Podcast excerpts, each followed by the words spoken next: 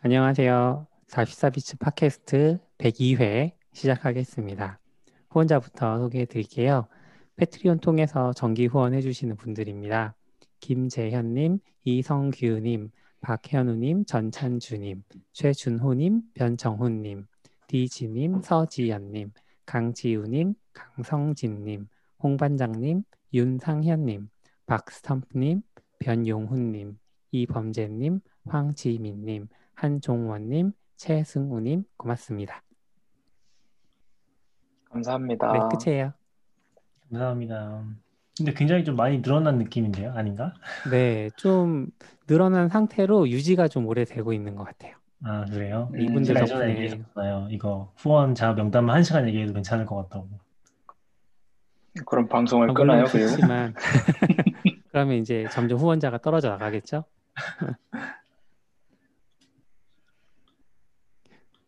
빨리 얘기해 주세요. CNCF. 아 CNCF 단신입니다.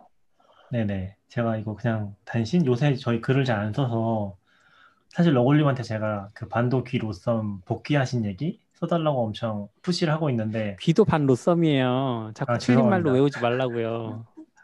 반도 귀 로썸이라뇨. Python 개발자들 흥분하는 거 안 보이시나요? 아 죄송합니다. Python 개발자. 귀도 반 로썸. 네, 은퇴를 하셨다가 그 네. Dropbox에 계셨었나요? 거기서 은퇴를 하셨다가 지금 다시 복귀를 해서 음. 전에 한번 전해드리긴 했었는데 어, Microsoft로 간 얘기를 이제 글로 써달라고 제가 요청을 드리고 있는데 안 써주시더라고요. 음, 네, 제가 좀 바쁜 척 하느라. 그래서 제가 이제 약간 뭐 쓸까 하다가 요 CNCF에서 이번에 ETCD라는 프로젝트가 졸업 단계에 들어갔다고 발표를 했거든요. 아, 11월 ETCD 뭐 하는 24일? 프로젝트예요? ETCD는 약간 key-value store예요. 근데 약간 단독으로 쓰이는 것보다는 최근에 이제 Kubernetes 쪽에서 기본으로 사용을 하고 있거든요. 그걸로 음. 좀 유명했었고 원래는 아마 너굴님이랑은 예전에 같이 봤었을 것 같은데 코어 DN 아니 코어 DNS가 아니라 코어 OS 지금은 없죠 아마 CoreOS에서 네.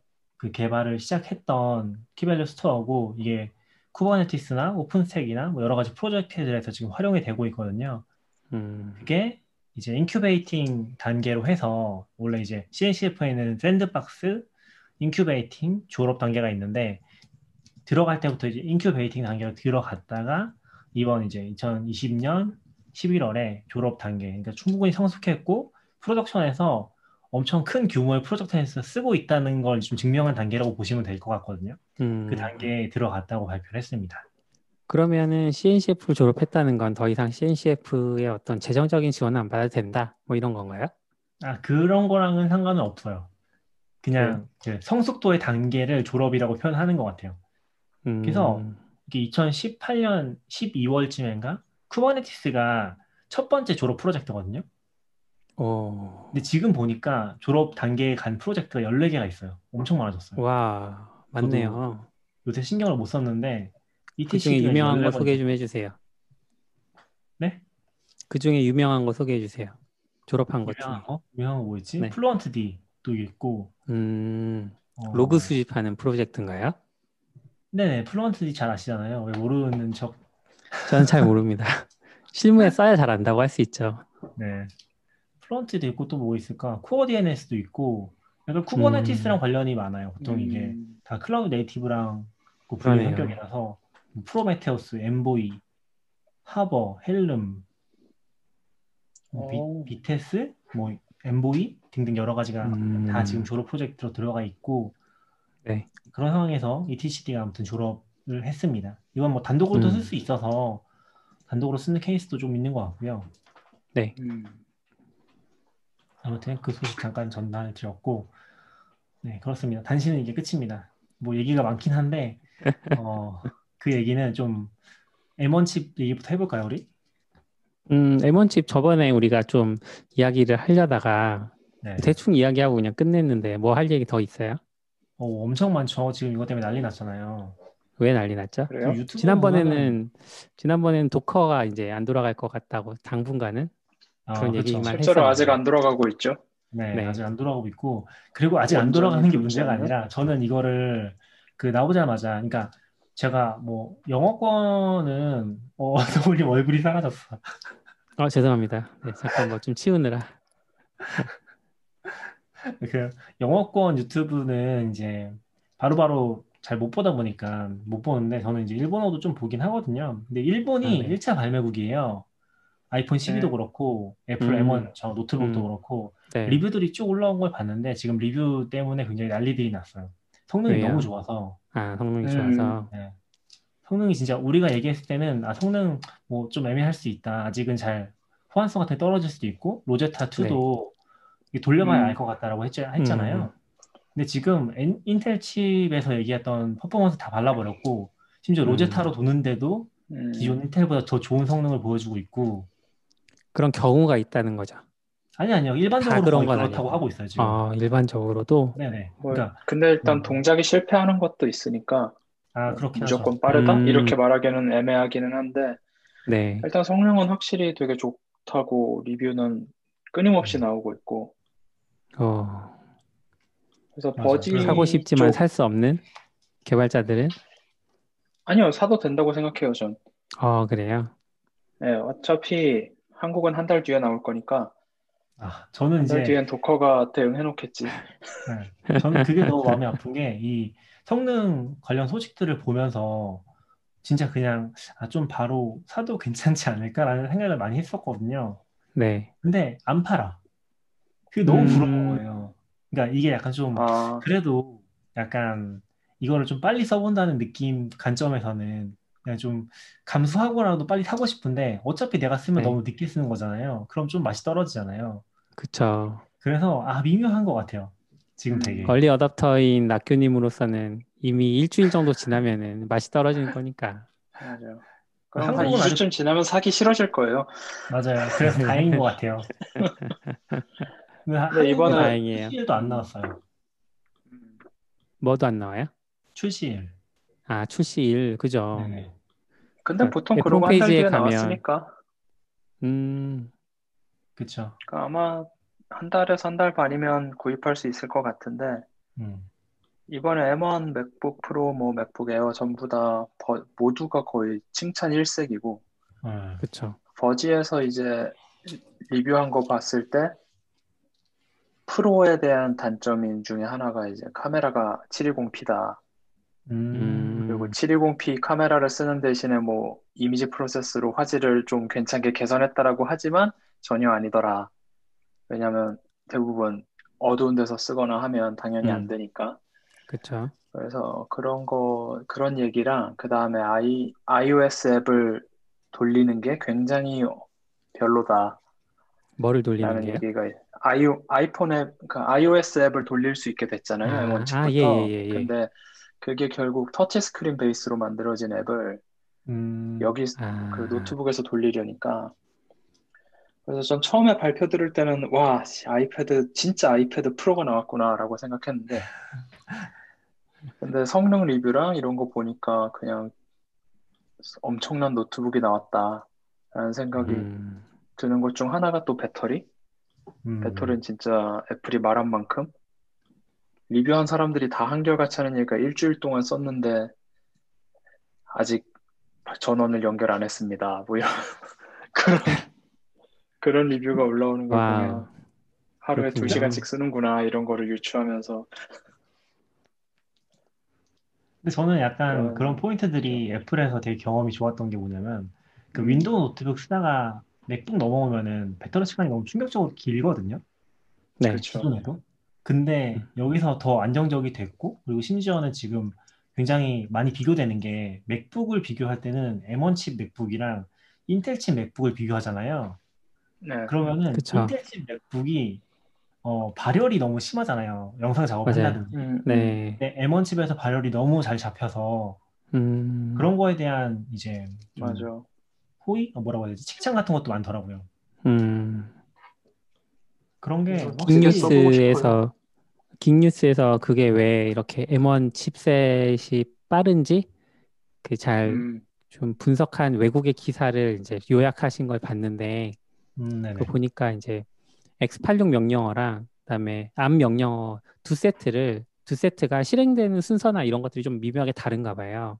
그럼 이제 음, 과거에는 어, 암에서 X86을 에뮬레이팅 하거나 할 때는 그 순서를 뭐 이렇게 맞춰준다거나 이런 작업들을 했었는데 M1 칩은 그 두 개의 순서를 다 맞춰주는 그 명령어 순서 뭐 이게 정확하게 CPU를 잘 모르지만 어쨌든 그런 것들을 다 탑재하고 있어서 빨리 실행할 수 있다. 그러니까 음. X86 모듈을 실행할 경우에는 X86 명령어의 순서대로 잘 실행을 해준다. 뭐 이런 얘기들을 봐서 그리고 뭔가 코어별로도 그러니까 이- 뭐 여덟 개의 코어라고 하면 네 개의 코어는 성능 위주 그리고 네 개의 코어는 음, 그 최적화 위주? 뭐 이런 식으로 돼 있어서 그래서 어, full full로 돌아가지 않아도 되는 경우에는 최적화 모드로 돌아가다 보니까 뭐 발열도 잡히고 어, 전원도 오래가고 뭐 이런 굉장히 좀 어떻게 보면은 그러니까 예전에는 사실 chipset CPU 안에 굉장히 최적화를 많이 하려고 노력했다고 하면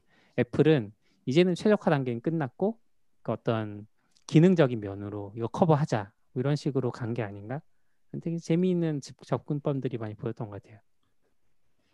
전 다른 부분도 재밌게 본 게 지금까지는 CPU를 빠르게 만들고 그 다음에 SSD를 빠르게 만들고 램을 빠르게 만든 뒤 그거를 빠르게 전송할 수 있는 버스에 태우는 막 뭐 이런 설계를 했는데 그쵸. 애플이 그냥 뭐 SSD 업그레이드를 포기하는 대신에 다 붙여놓고 그냥 이대로 칩을 만들어 버린 것도 어, 그래서 SSD 속도도 엄청 빨라졌더라고요. 음, 그래서 아 이게 좋다 참 좋구나 그런 생각을 하면서 이제 어. 이게 A1 칩, A 뭐야 A 칩들에 똑같이 들어가겠구나. 음, 이제 SSD 저는 막 따로 빼놨었는데 그것도 칩에다가 다 넣을 거고 하면 아이폰도 비슷하게 한번 또 음. 성능 향상이 있겠네 그런 생각을 음. 하게 되더라고요. 근데 좀 재밌었던 게 이게 나오기 전에 저희도 이제 그때 팟캐스트 이 전화를 했던 거잖아요. 근데 약간 음. 조금 애매하다, 미묘하다 이런 얘기를 많이 했었는데 그리고 실제로 그 유튜브 영상들도 보면은 나오기 전에 애플이 발표했을 때 영상을 보고서 쭉 얘기한 영상들을 보면은 아, 아직은 사지 마라. 이거 아니다라는 음. 얘기가 진짜 음. 많거든요. 근데 나오자마자 너무 분위기 반전한 게 좀 재밌었던 포인트인 것 같아요. 음. 음, 근데 그리고 진짜 약간 아이패드처럼 돼간다는 느낌? 아이패드처럼 돼가. 그러니까 아이패드가 음, 단일 앱 돌릴 때 성능이 너무 좋잖아요, 진짜. 그쵸. 음. 그 컴퓨터의 느낌, 그 느려지는 멀티태스킹 느낌이 전혀 안 드니까 너무 좋은데 그런 느낌이 약간 컴퓨터로 좀 넘어온다는 느낌이랑 지금 M1 X 칩이 다음에 시- 사용될 거라고 얘기를 하고 있잖아요. 네. 그 칩에 대한 기대가 엄청 올라가는 것 같아요. 그 부- 부분이 전 좀 애매한 것 같아요. 아 그래요? 왜요? 이게 지금 M1 칩으로 나온 애들이 전부 다 external GPU를 하나도 못 써요. 음, 음, 그러니까 그 결국 이번에 16인치가 안 나온 이유가 제 생각에는 엔비디아랑 AMD 라데온 뭐 이런 그래픽 칩들을 이랑 연결을 못한 것 같아요, 결국. 음, 그러면 이제 M1X가 나와도 아 이게 엔비디아는 아니니까 음. 결국 아이패드 그래픽 같은 느낌으로 나오는 거면 그게 어떤 의미가 있지? 라는 좀 물음표가 좀 생기긴 하더라고요. 음, 그럼 이제 애플은 앞으로 엔비디아나 이런 거 안 쓰고 계속 가는 건가? 그거에 대한 걸 알기 전까지는 음. 음. 좀 약간 애매한 느낌? M1 안에 그래픽 칩셋도 내장이긴 하죠. 네. 음. 지금 그렇지만 M1은 그 성능이 뭐 사실 외장에 비할 바는 못 될 테니까. 음. 음, 그럴 것 같아서 그런 거죠. 네. 뭐 승우님이 뭐 얘기해 주셨는데 로제타가 단순 emulating을 하는 게 아니라 아예 컴파일을 새로 한다고? 네. 그 음. 로제타가 이제 로제타 스톤에서 음. 온거 같잖아요. 로제타 네. 스톤이 이제 그 실제로 아이콘도 돌 덩어리처럼 생겼죠. 네. 그래서 로제타 스톤이라는 게 정확하지 않으면 교정해 주세요. 그 굉장히 오랫동안 그 해독하기 어려웠던 상형 문자 였던 걸로 알고 음. 있는데 이제 그런 걸로 유명하다 보니까 로제타를 거기서 따온 게 아닌가? 그러니까 번역, 해독 음, 을 해서 우리가 새로 하겠다, 새로 이렇게 build를 해주겠다 뭐 이런 느낌으로 로제스타라는 이름을 쓴 게 아닌가 싶습니다. 음, 근데 저는 약간 아직까지는 좀 호환성 문제가 있지 않아요? 모든 앱이 그쵸, 잘 있죠. 한건 아니니까. 그 낙균님 올려주신 것 같은데 이제 애플 실리콘 ready 닷컴 이거 낙균님 올려주신 거 아니에요? 어, 제가 올린 거 아 이건 것 제가. 적었어요. 아 그래요? 냠냠님 올려주셨구나.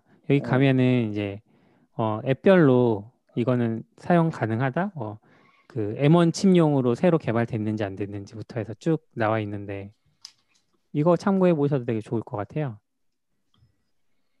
여기 들어가 보면 실리콘 ready닷컴. 여기 들어가 보면 지금 가상 머신이 하나도 안 돌아가요. 패러럴즈, 아, VM웨어. 도커 네. 이런 게 하나도 안 들어가서 그쵸? 전에 빅서 발표할 때 도커도 띄워놓고 패러럴즈도 띄워놔가지고 네. 그래서 뭐 가상 머신 지원한 그거 한다고 막 그래가지고 기대했는데 음. 막상 아예 안 돌아가는 걸 보면서 아 나중에 지원하겠다는 음. 뜻이었구나. 라 그리고 비디오 관련 작업하시는. 분들은 프리미어 프로랑 이펙트, 아, 애프터 이펙트 이런 것들도 제대로 안 되는 것 같은데 예. 로제타 2로만 돌아가고 근데 로제타 2로 완벽하게 돌기만 해도 문제는 없나 보더라고요. 아, 일단 그래요? 쓰는 데는. 그러니까 제가 네, 아까 로제타- 얘기한 게 그 로제타 2로 돌리는데 성능이 더 좋다는 거예요. 기존 비슷한 사양의 맥- 아, 음, 맥북 그 프로나 에어보다 네네. 그 얘기긴 해요. 음, 대단하네요. 그래서 일단 로제타 2로 된다 이것만 보면은 쓰는 음. 자, 그러니까 본인이 사용하고 있는 프로그램들이 로제타 2로 다 온전하다 하는 사도 아무 문제가 없을 거고요. 음, 그래서 전 도커랑 VS 코드를 쓰니까 둘 다 안 돌아요. 아, 음. VS 그 코드는 VS 코드는 좀 로제타는 되던가? 의외네요. VS VS 코드는 사실- 가끔 크, 가끔 crash가 나나 보더라고요. 음. 아, 그러니까 로제타 2가 여기도 켜 있긴 하고 지금 silicon optimized도 그 노란색 경고로 떠 있기는 하지만 음, 아예 안 된다 빨간색 아이콘은 아닌데 네. 그래서 뭐 가끔 crash는 난다는 이야기가 있다 뭐 그런 네. 글을 본 것 같은데 이게 계속 업데이트가 음. 되고 있어서 제가 본 이후에 또 바뀌었을 수도 있어요. 그래서 이런 비슷한 사이트를 옛날에 한 몇 년 전에 봤던 기억이 나거든요. 파이썬 몇년2 전에 3. 음. 네, 파이썬 2에서 3로 넘어갈 때 아, 이런 게 있었어요. 어, 제가 지금 링크가 있는데 어디? 링크 어디 갔지? 스탠다드 아웃에 예전에 본 여기 적어 놓으셨어요. 네네네. 거기 보면 지금은 이게 100% 거긴지 모르겠는데 파이썬 3 readiness라고 검색해 보시면은 나오는데 거기 이제 자주 사용하는 모듈들 top 360개를 쭉 정리해 놓고 이게 파이썬 음. 3에서 가능하다 안 가능하다 뭐 이런 게 있었는데 지금은 뭐 예상하시듯이 들어가 보시면은 전부 다 초록색입니다. 음. 360개 중에 360개 다 쓸 수 있어요. 요즘은 파이썬 2 쓰는 곳이 오히려 더 희귀한 것 같아요. 음, 그죠? 좋은 현상 같아요. 네. 그러니까 과거에는 그 하위 호환성을 버린다는 게 굉장히 좀 큰 리스크였는데 요즘은 또 이제 성능만 뒷받침이 되면 결국엔 넘어올 거니까 괜찮지 않나? 그리고 애플 M1 칩셋 같은 경우는 하위 호환성을 100%다 버린 것도 아니니까 음, 지원할 방안을 마련해 놓고 그러니까 퇴로를 열어주고 하지만 이쪽이 더 좋아라고 하는 거니까 그렇게 보면 뭐 괜찮은 선택 아닐까? 다만 이제 저는 애플이 플랫폼을 바꾸고 나서 첫 번째 모델이니까 아무래도 좀 음, 조금 불안하다. 그렇죠. 네. 승우님이 적어주신 거에 또 플러그인이 결국 안 돌아가는 문제. 아, 프리미어나 애프터 영상 쪽은 이펙트에서. 플러그인 중요하죠. 근데 대부분 플러그인이 안 돌아갈 거예요. 아, 다른 것도 플러그인이 계속 문제를 일으킬 것 같고 그것도 결국 시간 문제, 시간이 해결해 줘야 될 음. 문제이고 근데 뭐 해결 금방 되겠죠. 애플이 하는 건데. 그리고- 아 그리고 이번에 준비를 되게 열심히 했구나. 정말 음. 뭐 3년 했네 뭐 이런 얘기가 그냥 하는 말이 아니구나라는 그런 느낌이 들 정도의 사실 호환성이라서 그것도 놀랐고 음, 다만 저는 그 생각은 들어요. 이게 결국 13인치잖아요. 아직은 그리고 그렇죠. 첫 번째 모델이고 그러면 네. 16인치가 나올 때 좀 고쳐져서 나오겠죠. 어느 정도. 음, 그러니까 다음 버전이 곧 나올 거예요. 16인치가 음. 됐든 뭐가 됐든. 그럼 그걸 그게 오히려 더 그러니까 지금 제가 싸우고 있는 건 아 그게 분명 더 좋을 텐데 너무 사고 싶어 이건데 언제쯤 나올지 참 어려- 아세요? 한국에요? 아니요, 16인치. 16인치가? 아 그건 모르죠. 내년에 그러니까 나오겠죠? 이제 내년에 나오 내년 초 뭐지? 뭐 음. 쿠 무슨 어디서는 뭐 2분기 때 나올 거다 이런 얘기도 있고 음. 뭐 그렇기는 하는데 그거 애플 마음이죠. 애플이 뭐 13인치 좀 더 팔아야겠다 하면은 더 늦게 내놓을 거고. 의외로 그러니까 인텔 맥 최종 16인치 버전이 되게 안 좋은 평을 많이 받고 있어서 예, 음, 근데 M1 칩셋 나오고 나니까 비교되면서 더 까이는 것 같아요. 맞아요. 음. 그래서 사실 그게 이제 애플이 인텔을 버린 가장 중요한 이유 아닌가요? 음, 그러니까 인텔의 본질적인 있죠. 문제인 거죠. 한계에 다다랐다. 네. 근데 사실 그, 그저제옆 옆에 계신 분도 파워PC부터 전 잘 모르지만 그 그쪽까지는 그때부터 쓰셨던 거나 이제 경험이 음. 있으신 것 같은데 옆에 계신 분이라는 게 거는- 아내인가요? 아니면 회사에서 옆에 앉은 분인가요? 회사에서 옆에 앉은 분입니다. 아, 네네. 근데 얘기 들어보면은 어쨌건 그 파워 PowerPC에 넘어갔다고 해야 되나요? 거기서 인텔로 한번 넘어갔다가 다시 또 넘어오는 그쵸. 거잖아요.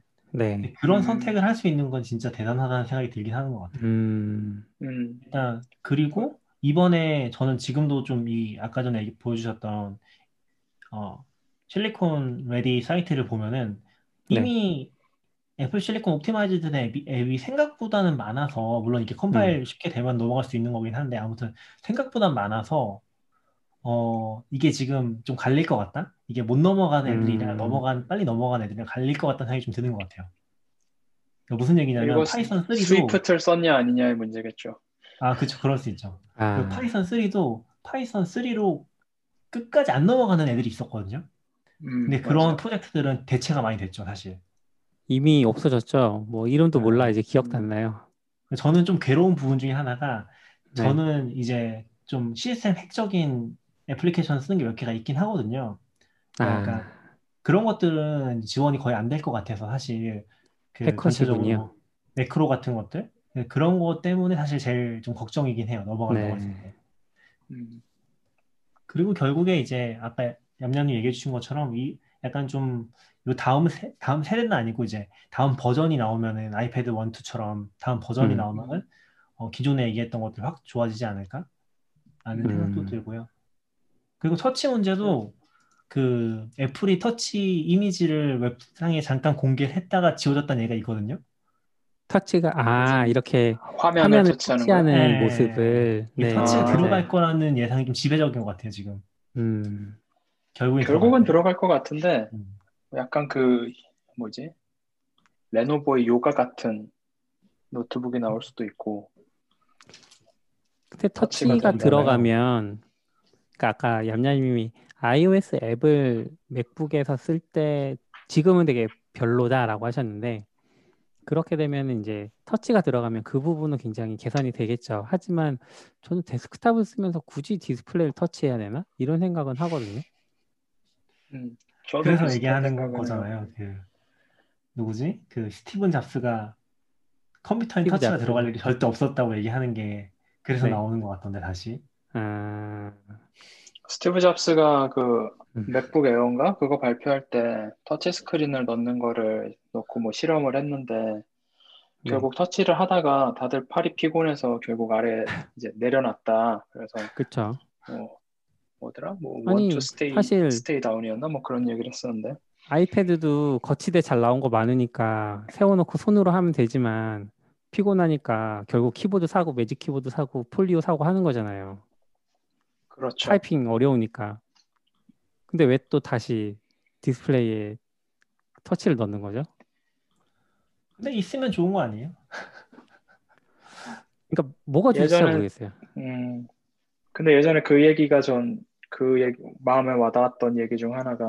있어서 좋은 건 없어도 되는 거라. 음, 그러니까 진짜 필요하면 넣을 텐데 저도 잘은 모르겠어요. 사실 사람들이 이제 화면을 터치하는 거에 대한 거부감이 엄청 없어졌어요. 음. 옛날에. 화면에 손댄다는 것 자체가 상상을 상상할 수 없는 일이었어요. LCD 누르면 아. 막 색깔이 우- 뭉그러지고 막 지문 남고 지문 남고. 그쵸, 막 그런 뭐지? 식으로 막 있었는데 이제 아이패드 같은 아이폰, 아이패드, 스마트폰들 그다음 타블렛 PC들이 다 터치를 하니까 지문은 뭐 당연히 있는 거고 내 손에 음. 있으니까 그래서 되게 반감이 많이 사라진 건 알겠는데 노트북에 들어갈 것이냐 그 부분은 음. 아직도 모르겠네요. 그렇군요. 고는 뭐예요? 고? 아, 고도 벤치마크 한 게 누가 올린 게 있거든요. 그러니까 어. 인텔 맥북이랑 그 M1 칩 음. 맥북이랑 네. 벤치마크를 해서 올린 게 있는데 성능이 M1 칩에서 훨씬 잘 나오는 것 같아요. 평균적으로. 음, 그러니까 몇 음. 가지 이제 함수들, 그러니까 암호화 쪽 함수들 같은 경우는 좀 느린 케이스가 있는데 그런 거 제외하면 은 일반적으로 M1 칩이 훨씬 성능이 잘 나와서 그러니까 i7 거의 최상급이랑 비교를 한 건데도 와. 잘 나와서 음, 진짜 인텔이 엄청 욕먹는 상황이 되고 있죠. 음. 인텔은 이미 예. 뭐 3년 정도 늦었다 뭐 이런 얘기 하더라고요. 아, 공정에서부터. 라, 라이젠도 보면은 네. 인텔보다 훨씬 성능 좋다는 얘기도 많이 나오고 M1 칩도 그 진짜인지는 모르겠는데 이제 인텔과 AMD가 서로 CPU 경쟁을 한참 할 때 누가 외계인을 많이 잡아가냐 뭐 이런 우스갯소리가 좀 음. 있었잖아요. 외계인들 고문해서 막 그런 걸 만드는 거 아니냐. 근데 알고 보니까 그 외계인이라는 게 한 사람이 인텔로 넘어갔다가 AMD로 넘어갔다가 뭐 이러면서 각각의 혁신을 만들어내고 있는 거다. 뭐 이런 얘기도 있더라고요. 어, 저 트위터에서 봤던 것 같아요. 되게 누군 네. 잘 기억 안 나는데 그 설계하시는 분 한 그렇군요. 분이 많이 음. 기여를 했다고 그런 얘기 하더라고요. 전 인텔의 외계인이 수명이 다 했구나.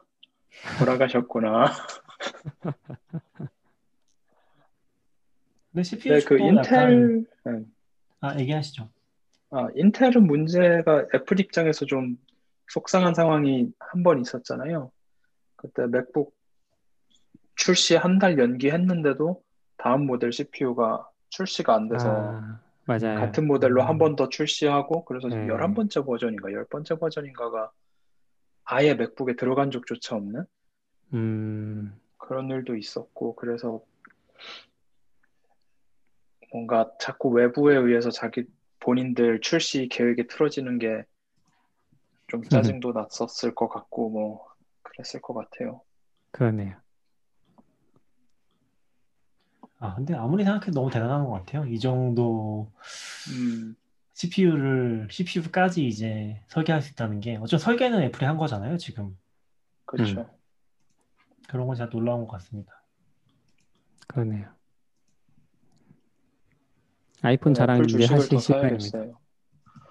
그러네요. 아무튼 우리. 그러면 아 뭘 고민된다. 아 전 사야 되나 말아야 되나 아직 고민하고 있긴 한데 M1이요? M1이요? 네. 회사에 얼- 회사에 하나 사세요. 그리고 조금 써보세요. 그 핑계는 어, M1으로 우리가 뭔가 테스트 해봐야 된다. 뭐 뭔지 모르지만 있다. 그냥 그럼 되지 뭐. 그리고 회사 거는 어, 좀 지금 써보시다가 M1 M1 칩셋이 없는 맥북을 살 수 있어요? 네네. 아, 네, 있어요. 아, 그건 살수 16인치 있어요? 사도 되고 13인치도 있는데 있어요. 네. 아, 아직은 100만 있군요. 원인 가 더 비싸요. 인텔 인텔 거가. 아, 50인가 아, 저- 100인가 더 저번 비싸요. 주에도 얘기했었는데 지금 에어랑 프로 라인이 진짜 애매해졌다는 느낌을 저는 좀 받았거든요. 이번 에어랑 프로가 그러니까 M1 칩 네. 에어랑 M1 칩 프로랑 칩셋이 다 똑같으니까 심지어 인터페이스도 다 음. 똑같고 네. 그 터치바 차이밖에 없는 것 같은 느낌이라서 아, 메모리 칩- 칩셋이 그거 있대요. 미묘하게 달라요. 네, 아, 그래요? 칩셋이 네. 에어는 7코어예요. 예, 그게 이제 수율이 있잖아요. CPU 수율. 음, 그러니까 8코어를 만들었으면 8코어 모두가 정상 작동해야 되는데 그 중에 한 코어라도 불량이 나면 예전엔 이거를 불량 처리하고 버렸는데 그거를 음, 에어에 음. 심은 거죠. 아, 그런 거예요? 네. 와, 그런 거 아니냐라는 짱이다. 추측이 있어요. 정말 그 수율 불량 돈 기가 막히게 낮추는 데 번다, 막. 드는 비용보다 그걸 그냥 에어를 넣으면 그치. 7코어로 쓰라고 어, 하는 게 훨씬 비용 절감에서 좋으니까. 아, 주식 더 사야겠어. 너무 잘해. 팀 쿡이 잘하죠. 이- 네. 사실 이 정도면 똘, 똘똘함을 넘어서, 야, 이, 그럼 뭐, think differently를 몇 년째 하고 있는 거야. 같은 M1 칩이지만 같은 M1 칩이 아니다라는 거죠 결론은. 사실, 같은 M1 유명- 칩인 거죠. 음, 그냥 같은 M1 칩이지만 다를 수 있다는 거잖아요. 어, 그러니까 아키텍처는 똑같지만 수율 면에서 조금 아 그리고 팬 차이에 따른 throttling 음. 차이도 좀 있다고 승우님이 얘기해 음. 주셨어요. 네. 네네 맞아요. 뭐 그런 그 거는 뭐 게임은 기능적인 10분 정도 면이기도 하면 하고. 성능이 20% 떨어진대요. 음, 그러니까 throttling 걸리면 20% 정도 CPU도 그렇고 그래픽도 그렇고 그 정도 음. 떨어진다고 합니다. 아 호환성 문제 하나만 더 짚고 얘기를 하면 저는 예전부터 이제 집에서는 데스크탑이 있긴 하지만 집에 PC가 그렇지만 저의 주력 사용하는 랩탑은 맥북이니까 근데 맥북에는 맥북에서 잘 돌아가는 게임 별로 없어요. 사실 맞아. 아시잖아요. 그러겠죠. 그래서 스팀에 뭔가 과거부터 해보고 싶었던 게임들이 좀 있어도 PC용만 나오지 맥북용 잘 안 나오거든요. 그래서 음. 게임을 지르고 싶다가도 멈칫멈칫하게 되고 이번에도 블랙 프라이데이라고 막 할인 엄청 하는데 아 어차피 맥북에서 안 돌아가면 내가 켜볼 시간도 없을 거야. 그래서 안 샀어요. 근데 이게 M1으로 가면 애플용보다 더 안 나올까 봐 조금 음, 그건 걱정이 돼요. 음, 윈도우를 사실 사셔야죠. 새로운 플랫폼이 만들어진 거죠. 게임업계 입장에서는. 음. 음. 아니면 ARM에서 이제 그 버추얼라이제이션으로 윈도우를 띄웠는데 음. 막 성능이 엄청 좋다거나 게임을 돌릴 만큼 저 사실 그거 제일 기대하고 있어요. 아, Parallels나 정말요? VMware에서 네. 음, 그 걔네가 DirectX 11부터는 원래 가상머신에서 안 돌아갔어요. 예. 근데 애플이 Metal을 만들고 나서 Metal에 있는 기능으로 DirectX 11을 에뮬레이션을 했다고 해야 되나? 오. 그렇게 만들었더라고요. 그래서 와. 그것까지 하면은 괜찮을 수도 있겠다 싶기도 했고, 그리고 음. 사실 얼마 전에 찾아본 게, 그, 삼국 토탈워? 아, 토탈워 삼국? 네네. 이거 맥OS에서 돌아가니까 M1에서 도나? 해서 검색해 봤더니 네. 죽는다고. 죽는다고. ARM. ready가 안 돼 있다고. 그래서 낙교님 아는 분 들어왔네요. 인사 좀 해주세요. 어, 안녕하세요. 양홍님 안녕하세요. 회사 동료분이신가요? 어, 아닌 것 같은데요. 음. 어, 네, 아무튼 M1은 여기까지 얘기할까요? 너무 M1만 가지고 지금 그러시죠. 아, 그러네요. M1만 아, 네네. 너무 오래 얘기했네. 자, 이제 이제 아이폰 flex 자랑하실 차례예요. 하시죠. 아이폰이요? 자랑할 거 딱히 없는데. 제가 근데 어 그냥 자랑하는 게 말이 안 되는 게 약간 저는 어 이제 약간 그 애플이 아이폰도 인터페이스 한번 크게 바뀌었잖아요. 노치 디자인 나오면서. 네. 네. 그러면서 인터 인터페이스 전부 바뀌었잖아요. 그 이 홈 버튼이 없어지면서 이 OS를 사용하는 인터페이스 전체가 바뀌었는데 저는 이제 그거를 경험한 적이 거의 없거든요. 그래서 아직도 아내가 X를 쓰는데 X부터가 바뀌었을 거예요, 그게. 그래서 음, 아내 폰이 되게 네. 어색하거든요. 네.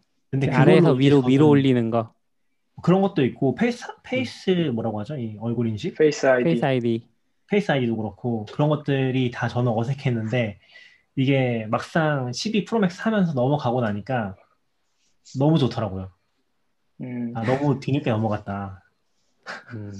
라는 생각을 손- 굉장히 많이 하고 있어요. 근데 그좀 얘기를 할 수가 예전에- 없는 게 이게 네.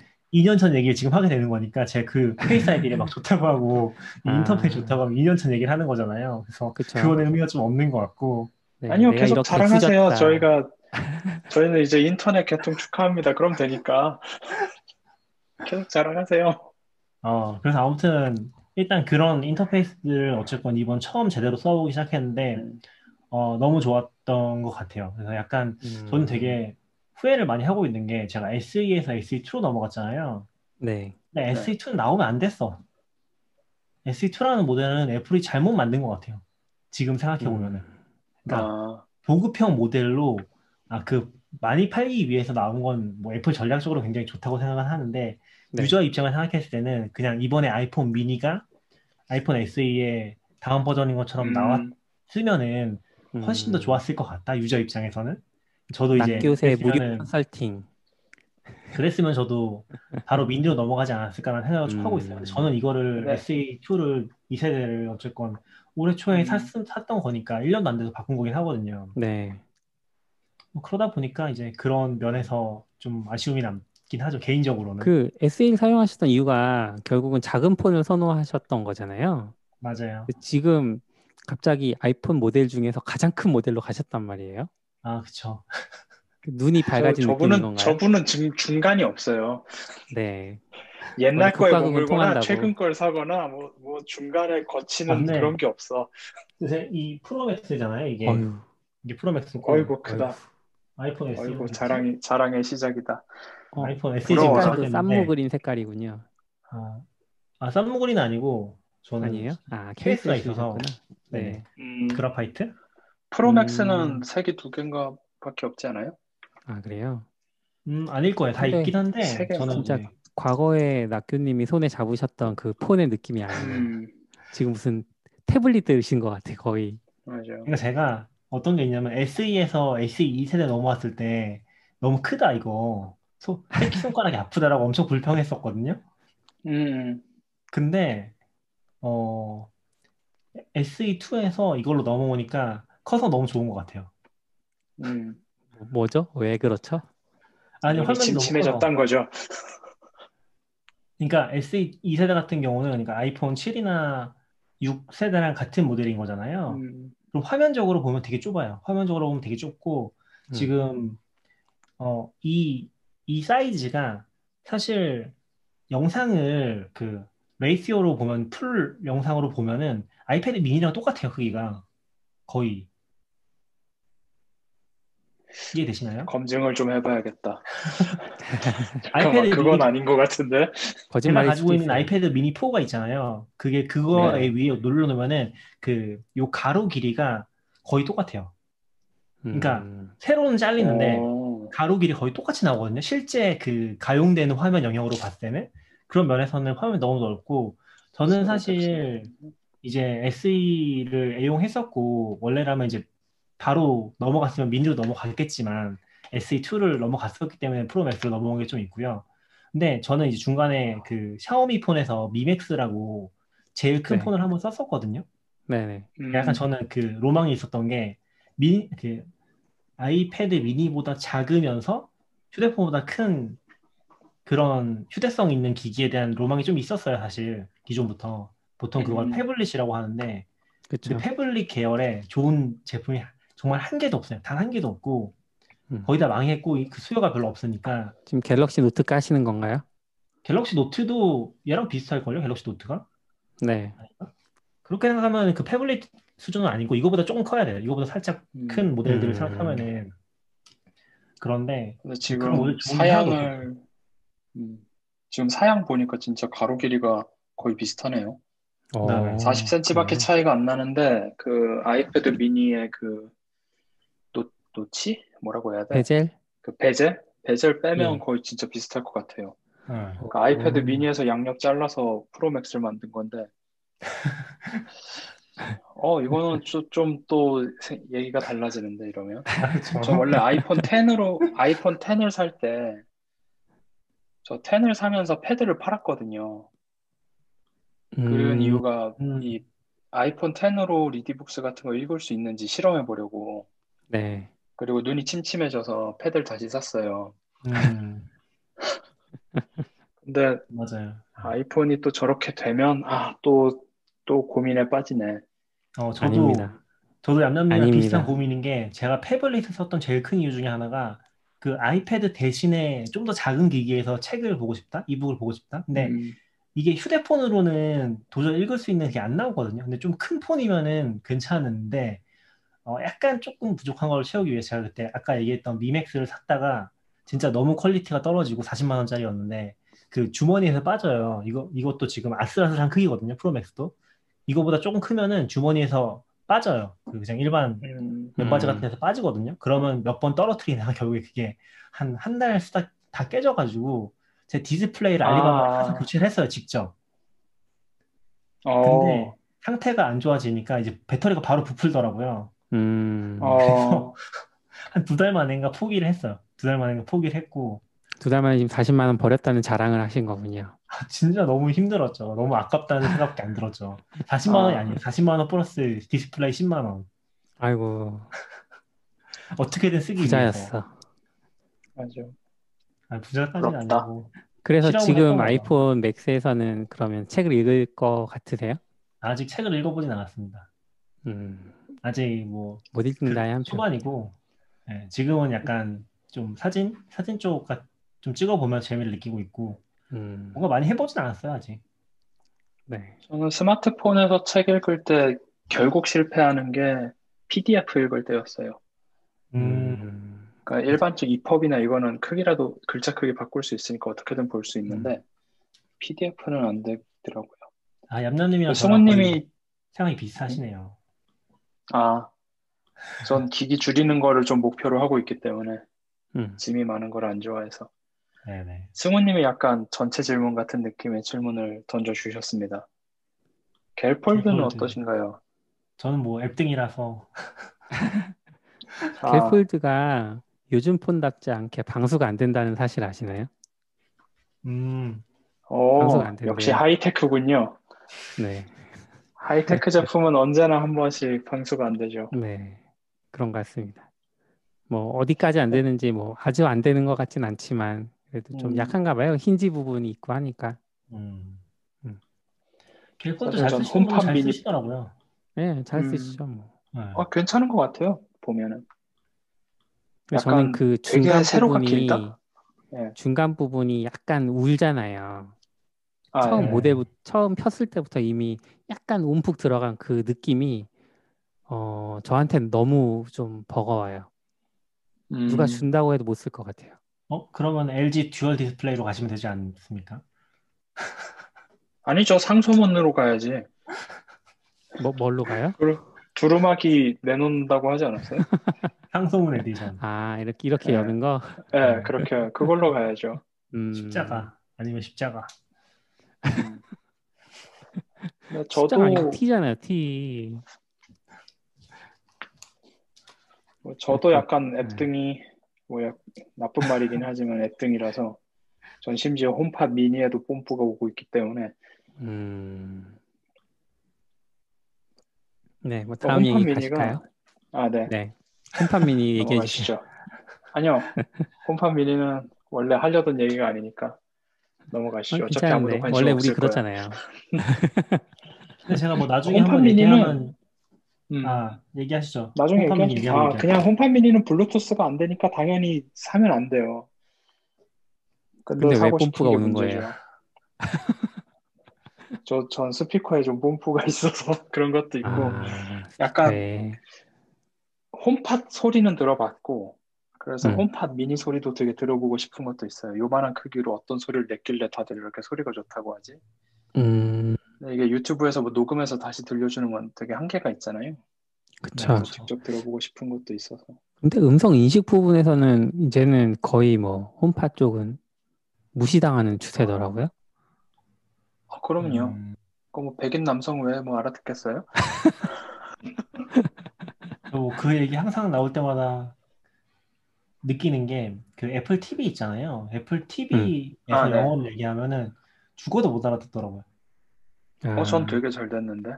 아 그래요? 영어 얌얌이 공부를 잘하셔. 좀 하셔야. 아니요, 저는, 저는 사실 기기킨, 약간 기계 친화적인 것 같아요. 어, 그런 부분에서. 저는 뭔가 약간 그런 인식 계열들 뭐 다 되게 큰 문제 없었어요. 혹시 맨 음성 처음에 인식을 혹시 음성 네. 인식을 어셈블리로 하시는 건 아니죠?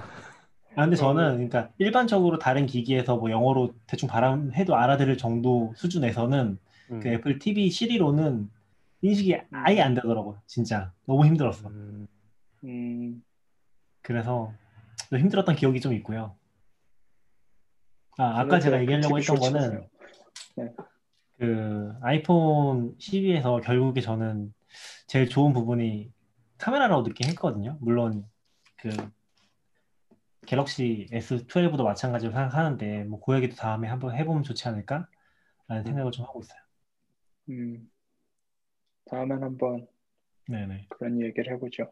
왜냐면 제가 이걸로 넘어간 가장 큰 이유 중에 하나가 지금 얘기는 안 했는데 카메라긴 하거든요. 그러니까 저는 좀 되게 후회스러웠던 것 중에 하나가 내가 왜 11을 안 샀지라는 후회를 되게 많이 했어요. 사실. 음, 왜냐면 제가 썼던 폰들은 아이폰 SE나 SE2는 어, 기본적으로 폰이 진짜 별로거든요. 아, 그 카메라가. 음, 음, 그래서 그 생각을 이거를 사면서 좀 많이 했던 것 같아요. 그냥 빨리 넘어갔으면 훨씬 좋지 않았을까라고 생각을 하고 있어서 여기 뭐 다음번에 한번 카메라 얘기를 또 할 일이 있을 것 같아서 사실 카메라, 스피커, 모니터 이런 건 좋은 거 쓰기 전까지는 몰라요. 음, 맞아요. 그리고 나서. 후, 좋은 걸 쓰기 전까지는 그게 뭐 필요해? 아유, 저거 다 과소비야, 과소비 이러다가 내가 왜 그랬을까라는 걸 이제 나중에 깨닫게 되죠. 음, 맞습니다. 그리고 다시 못 돌아가고. 맞아요. 네. 어, 이거 무슨 얘기인가요? 뒤로 가기 좀 내버려 둬요?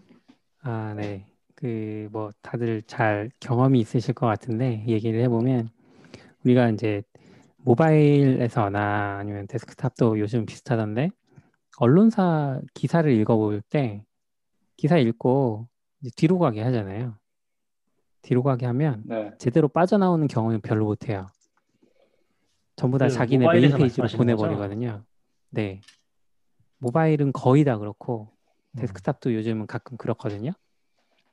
들어가서 그 수많은 팝업 광고들과 그 뭐야 기사를 본문 기사 본문을 가려버리는 그 광고들을 어떻게 어떻게 피해가지고 본문을 다 읽었어요.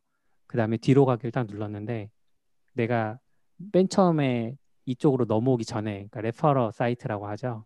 거기가 뜨는 게 아니라 그 언론사 홈페이지에 메인 페이지가 떠버리거나 이런 경험들이 너무 많이 자주 일어나서 굉장히 불편해하던 차에 요즘 요번에 이제 어떤 광고 이메일을 하나 봤는데 이커머스 플랫폼 플랫폼이라고 해야 되나? 이커머스 쪽에서 활동하는 어떤 어, 편의 기능을 제공하는 일종의 앱이라고 보시면 돼요. B2B용 앱. 그러니까 그 애플리케이션의 앱이 아니라 그냥 서비스예요. 그래서 이 서비스가 하고 싶어 하는 거는 쇼핑몰에서 사용자가 들어왔다가 최종 쇼핑몰 음, 그러니까 쇼핑몰 들어올 때 보통 이제 메인 페이지로 들어와서 상품으로 넘어가는 게 아니라 특정 상품을 내가 원해서 들어오는 경우도 있으니까 그거를 product detail page라고 하더라고요. PDP라고 하던데 PDP로 먼저 들어왔다가 상품을 보고 사용자가 나가려고 할 때 사용자가 그 점프했던 그 원래 사이트로 가는 게 아니라 그 쇼핑몰의 메인 페이지로 보내버리는 기능을 제공하겠다. 이런 광고였던 거죠. 어, 보면서 제가 정말 어, 와. 제가 화를 낼 일은 아니지만 너무 답답한 거예요. 아니 이제 화, 언론사 화가 나는데요, 홈페이, 근데? 언론사 들은 것만으로 화가 나는데? 것만으로도 모자라서 이제 이런 서비스를 만들었는데 이게 또 어 그래 하고 굉장히 혹할 만한 그러니까 우리야 이거 굉장히 지금 불편하다고 이야기하고 있지만 사실 쇼핑몰을 운영하는 입장에서는 어떻게든 한 푼 더 매출을 일으켜야 되니까 그런 입장에서는 혹할 만한 서비스인 건 맞고 그러면은 이 서비스를 많이 설치할 테고 설치가 또 쉬운 거니까 그러면 어, 나의 쇼핑몰 경험, 인터넷 쇼핑몰 경험은 갈수록 안 좋아지겠구나. 이런 굉장히 좌절스러운 경험을 했죠. 사실 그 광고 메일 하나 보면서 어떻게 보면 굉장히 큰 어, 먼 미래까지 이제 상상하면서 혼자 좀 실망스러웠던 건데 어떻게 보면 이게 굉장히 쇼핑몰들의 수준 혹은 신뢰를 굉장히 떨어뜨린 일이라고 생각하거든요. 저는 사실 언론사도 너무 싫어해서 저는 이제 모바일에서는 언론사 링크를 거의 누르지 않아요. 정말 정말 음. 관심 있는 기사면 별도로 구글이나 이런 쪽에서 검색을 해서 내가 그 기사를 열어보지 언론사 음, 그 링크를 바로 눌러서 들어가진 않거든요. 뭐 소셜 미디어 같은 데서 보더라도 그런 면에서는 쇼핑몰도 이제 마찬가지가 될 수도 있는 거죠. 저 같은 사용자들한테는 아무리 혹하는 상품이 보이더라도 내가 이걸 눌렀다가 되돌아올 수 없다는 걸 알기 때문에 되돌아오기가 좀 번거로워진다는 걸 알기 때문에 그래서 오히려 이제 장기적으로 보면 방문율이 떨어지고 말, 말씀하신 거 맞아요. 승훈이 말씀하신 것처럼 비호감도가 높아지고 재방문율은 오히려 떨어질 텐데 이제 그러면 이제 이커머스 생태계 전체를 죽이는 일인데 이거를 서비스 좋은 서비스인 양 그렇게 광고를 하고 있는 걸 보면 참 네, 가슴이 답답해지죠. 그 와중에 아마존이 한국에 들어온다는 소식도 있고. 그렇죠. 11번가랑 같이 들어온다고 하는데 그게 어떤 형태일지 잘 모르겠네요. 뭐 옥션도 아마존 어떻게 보면 상품은- 이베이였으니까. 어. 어, 죄송합니다. 제가 지금 너굴님 엄- 뮤트 됐어요. 잘못 눌렀어요. 아, 예. 네, 네. 아, 고마워요. 제가 누군가 욕할까 봐 겁나신 것 같은데. 그러니까 아마존 상품을 만약에 그 11 쪽에서 살 수 있다고 하면 저는 11을 안 쓸 것 같기는 해요.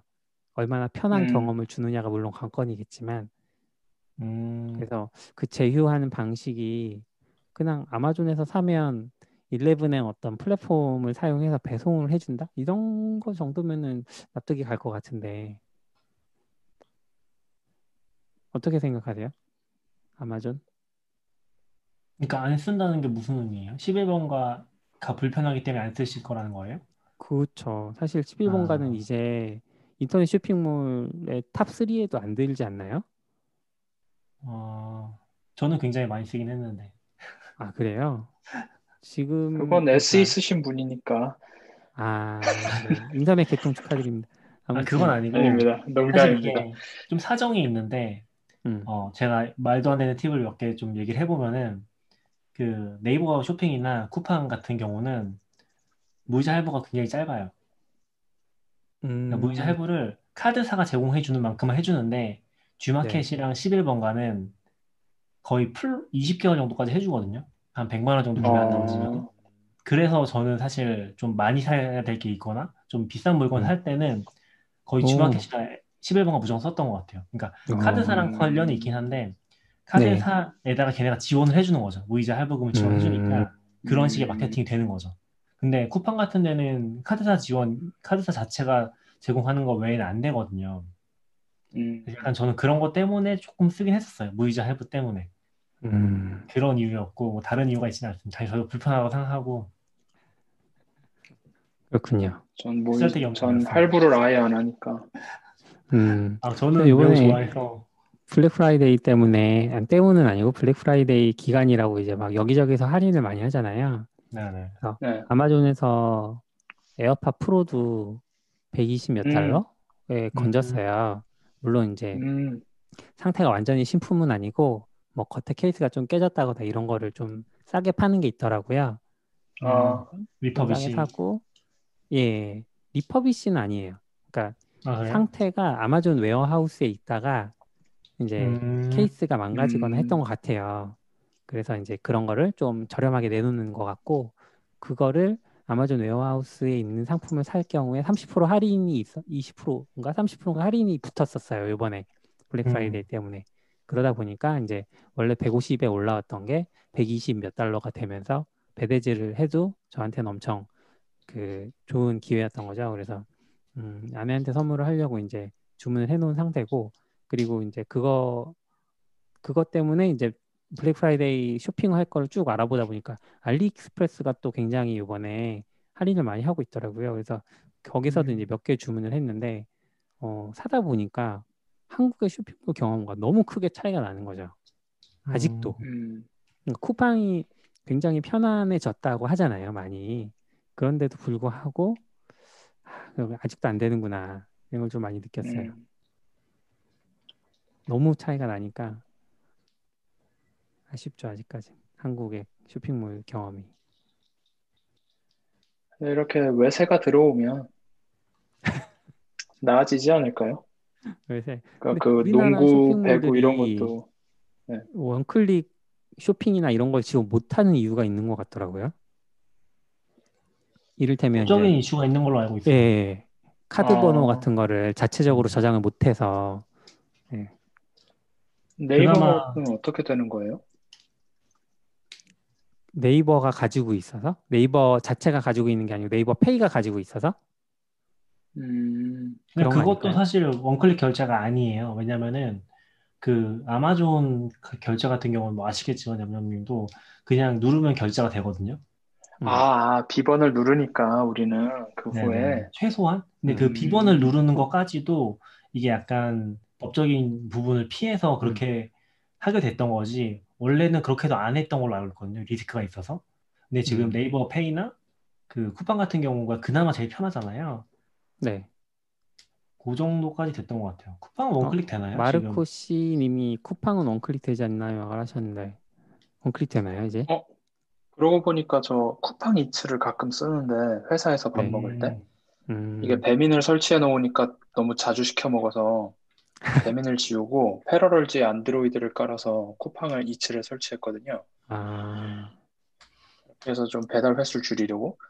네. 근데 거기서는 버튼을 누르면 그냥 됐어요. 그러니까 어, 승우님이 이제 일정 금액 이상은 비번 얘기하신 거 보니까 저는 이제 음. 밥이니까 않으셨군요. 금액이 적어서 그냥 바로 된 것 같네요. 어, 근데 그게 음. 카드 결제가 그렇게 됐다는 거예요? 신용카드 네네. 예, 현대카드 음. 등록해 놓고 그냥 결제하기 버튼을 누르니까 비밀번호 입력 없이 바로 결제가 됐었어요. 계속 그렇게 되고 있어요. 음, 신기하네요, 그건. 저는 거의 그 무조건 지금 쿠팡 쓰고 있을 때 결제하는 과정에서는 비밀번호를 계속 넣었던 것 같긴 해요. 음, 음. 승우님의 말씀에 따르면 진짜. 큰 것만 지르신 거 아닌가요? 아, 저는 일단 다 데스크탑 결제 얘기 드린 거고요. 저는 모바일 쇼핑을 잘 안 해서. 아, 이제 큰 폰 사셨으니까 거기서 쇼핑하실 수 있어요. 아, 네, 알겠습니다. 이제 너무 작아서. 이제 MZ 세대 따라가기를 하셔야겠네요. 음, 저는 그러게.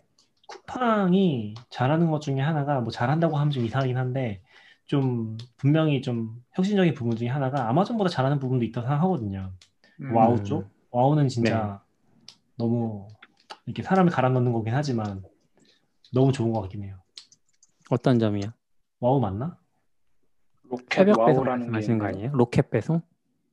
아, 로켓 배송, 로켓 말, 로켓 배송 말고 로켓 와우라는 게 또 있어요. 그 돈 내고 쓰는 서비스인데 네. 걔네는 주문을 하면은 그날 와요. 주 그날 오고 주말에도 배송을 해요. 음, 그리고 거의 저녁 11시까지인가 주문하면 다음날 새벽에 와요. 거의 아. 모든 어. 난 이거- 그러니까 이게 약간 전 이런 자기네, 음, 예, 얘기하세요. 아, 자기네 창고에 있는 것들을 위주로 해서 음, 빠르, 빠르게 나갈 수 있는 것들을 그런 식으로 유통 쪽을 엄청 갈아 넣어서 만들었겠죠. 그렇게 해서 하긴 하는데 좀 쓰다 보면은 너무 충격적이고 굉장히 편한 부분은 분명히 있어요. 그러니까 약간 우리나라라서 가능한 거기도 아 하죠. 그리고 로켓 와우를 쓰면은 배송비가 없어요. 그 음, 월 결제만 있고 음. 한 개를 주문해도 음. 배송비가 없거든요. 그러다 보니까 진짜 부담 없이 계속 시켜요. 내가 필요한 게 있으면 그러니까 그냥 바로 가서 주문. 우리나라라서 가능한 거죠. 아 그렇죠. 그러니까 그게 서울이라서 가능한 거고. 우리나라라서 서울 혹은 서울이라서 아마존보다 편할 수 있는 부분이 분명히 존재했다는 거죠. 음, 물론 전제 자체가 뭐 잘 모르겠지만 아무튼 근데 저는 이런 형태 서비스를 약간 마음이 아파서 못 쓴다고 해야 되나? 음, 알라딘도 아. 그런 게 있었어요. 오전에 주문하면 그날 저녁에 보내주는 거. 네. 근데 와 이걸 못 하겠더라고요. 도저히. 그러니까 빨리 받고 싶은데 그 사람들이 야근을 해야 되는 거잖아요, 결과적으로. 그렇죠. 그러니까 막 아 씨 이건 아닌데 내가 그냥 고작 몇 사실 시간으로 따지면 8시간에서 10시간 정도인데 이거 좀 음. 일찍 받아보겠다고 그 사람들한테 야근을 막 뭐 그래서 저는 못 하겠더라고요. 그런 류의 근데 그게. 어, 기업 입장에서도 야근이라는 형태로 넘어가지 않는 이유는 야근을 하면은 그 수당이 더 붙어야 되잖아요. 네. 그래서 이거는 기업들이 그 시간대에 일하는 사람을 별도로 고용한다고 들었어요. 음, 물론 안 된 일이긴 하죠. 그 사람의 인- 뭐 어쨌든 그냥 그 이거는 그 어, 일하시는 분의 선택이긴 하지만 어쨌든 그 저녁 시간에 일할 사람을 별도로 뽑는다. 음, 그러니까 이건 약간 새벽 배송도 비슷한 거죠. 아, 새벽에 시키면 새벽에 일하고 낮에도 일하고 이렇게 될 거라고 생각하지만 이제 실제는 안 그렇잖아요. 이제는 새벽 음. 배송 전문으로 하시는 분들이 따로 있는 거고. 아 그럼 좀 낫네요. 네. 일단 저는 그때 그렇게 생각을 해가지고 한창 음. 야근에 시달릴 때라서 더 그랬나 봐요. 근데 뭐 근데 그거를 빼고라도 그러니까 제가- 택배 노동자들의 어떤 그 처우에 대해서는 할 얘기가 많이 있으니까. 근데 음, 제가. 아까 전에 얘기했던 것도 좀 전제 자체가 힘들다는 게 저도 염려님이랑 비슷한 의견이긴 하거든요. 그러니까 음, 이거는 지금 쿠팡의 배달 시스템은 전부 비정, 비정규직으로 돌아가는 시스템이에요. 네. 대충 맞출 수도 있지만 뭐 정규직도 있겠지만 그 음. 플렉서블이라든지 음, 그런 시스템으로 돌아가는 거라서 근데 이게 또 재밌는 게 거꾸로 그쪽에서 일자리가 엄청 창출되고 있거든요. 무슨 말이냐면 코로나 때문에 일부 업계가 엄청 힘드니까 음, 그쪽으로 또 수요는 엄청 몰려서 그쪽에 그 이제 비용은 훨씬 유리해지는 거예요. 무슨 말이냐면 하겠다는 사람이 많아지니까 더 유리한 네. 입장으로 가는 거죠. 음, 기업 입장에서 유리하다는 거죠. 그쵸, 노동자는 불리해지고. 네. 그 이게 참 얼마 전에 마음 이 아프다고 코로나 생각해요. 때 코로나 때문인지 아 코로나 때문과 상관없이 그 미국에서 조사한 자료가 있었는데 거기 보면 이제 지금 쿠팡이든 뭐 아니면은 우버든 뭐 이런 플랫폼 노동이라고 하잖아요. 이런 부분들을 플랫폼 노동에서 비교를 해봤더니 플랫폼 회사 내부에 존재하는 직원들과 플랫폼 노동자로서 그 회사에 고용된 사람들이 실제로 어떻게 됐냐를 봤더니 부의 격차가 계속 벌어지더라. 이런 음. 조사 결과가 있더라고요. 이제 일반적인 그 택배 노동 하시는 분들은 이제 그런 플랫폼 회사의 이 일반적인 노동자인 거고 그런 면에서는 좀 그 플랫폼 회사가 아무리 성장을 해도 이분들이 가져갈 수 있는 건 한계가 명확한 거잖아요, 너무나. 음, 저는 약간 이게 말씀. 비정규직 문제랑 직접적으로 연결되는 부분인데 이번에 그 캘리포니아에서 주민투표 해가지고 네네네. 넘어갔잖아요. 그러니까 음, 플랫폼 노동자를 채용하지 않아도 되는 걸로 넘어갔잖아요. 네. 그게 모르겠어요. IT 업계에서는 그걸 엄청 환영하고 있는데 음. 개인적으로는 뭐 반반인 것 같아요. 잘 모르겠어요. 그게 좋은 판결인지 그러니까 좋은 그러게요.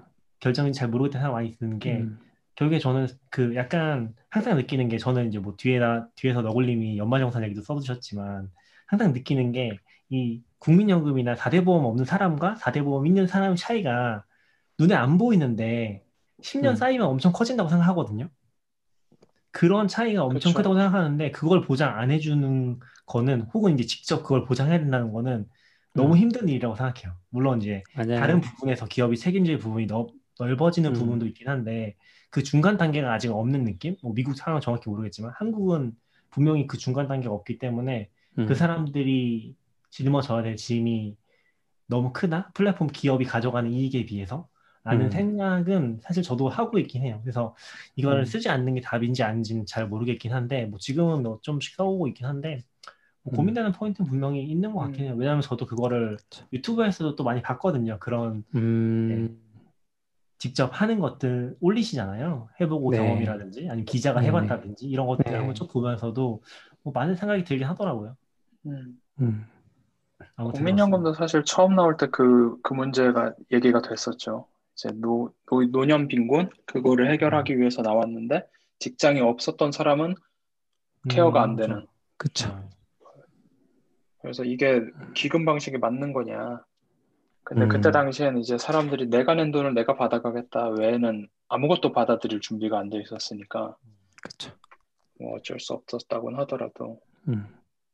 좀, 아직 사실 뭐. 개혁, 예, 개혁 얘기는 계속 나오는데 아무도 할 생각을 못 하니까, 그쵸. 이제쯤 터지, 터지겠구나. 그런 생각은 계속 하고 있어요. 그냥 약간 예. 비정규직이나 이제 뭐, 뭐 일일 노동 하시는 분들 같은 경우는 음. 안 받, 그 해주려고 해도 안 하는 경우가 많다고 하잖아요, 보통. 근데 그게 그렇죠. 결국에는 엄청 큰 국가나 개인한테 둘 다 큰 집으로 다가오는 거니까 저는 뭐 그런 게 좀 그런 거 부분은 좀 많이 안타깝다고 생각하죠. 개발 이야기 하다가 너무 큰 주제로 넘어가 버렸는데 개발자들이 저기 연말 씁쓸한 정산 얘기를 어떻게 해야 되는지 또 얘기 좀 해주세요. 연말 정산 연말 얘기 좀 해주세요. 그러게 왜 저 저만 자꾸 언급을 하시지? 낙교님 인기 있으니까. 아, 인기 없는데. 낙교님 어, 올해는 연말 정산 관련해서 뭐 바뀐 게 좀 있나요? 잘 모르겠어요. 그 다음번 Standard Out에서는 아 뭐야 44bits 팟캐스트에서는 연말정산 특집으로 얌얌님이랑 낙교님이 한번 짠 하고 발표 같은 거 해주시면 좋을 것 같아요. 아 그런 걸 하나요? 발표를요? 뭐 이렇게 발- 지금 하는? 거에서 화면만 공유해 주시면 발표 아닌가요, 사실? 아니 우리 지금 재테크 채널 따로 만들기라고 했잖아요. 거기서 해야죠.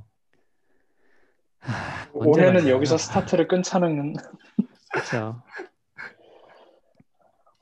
44 바이트 가는 건가요?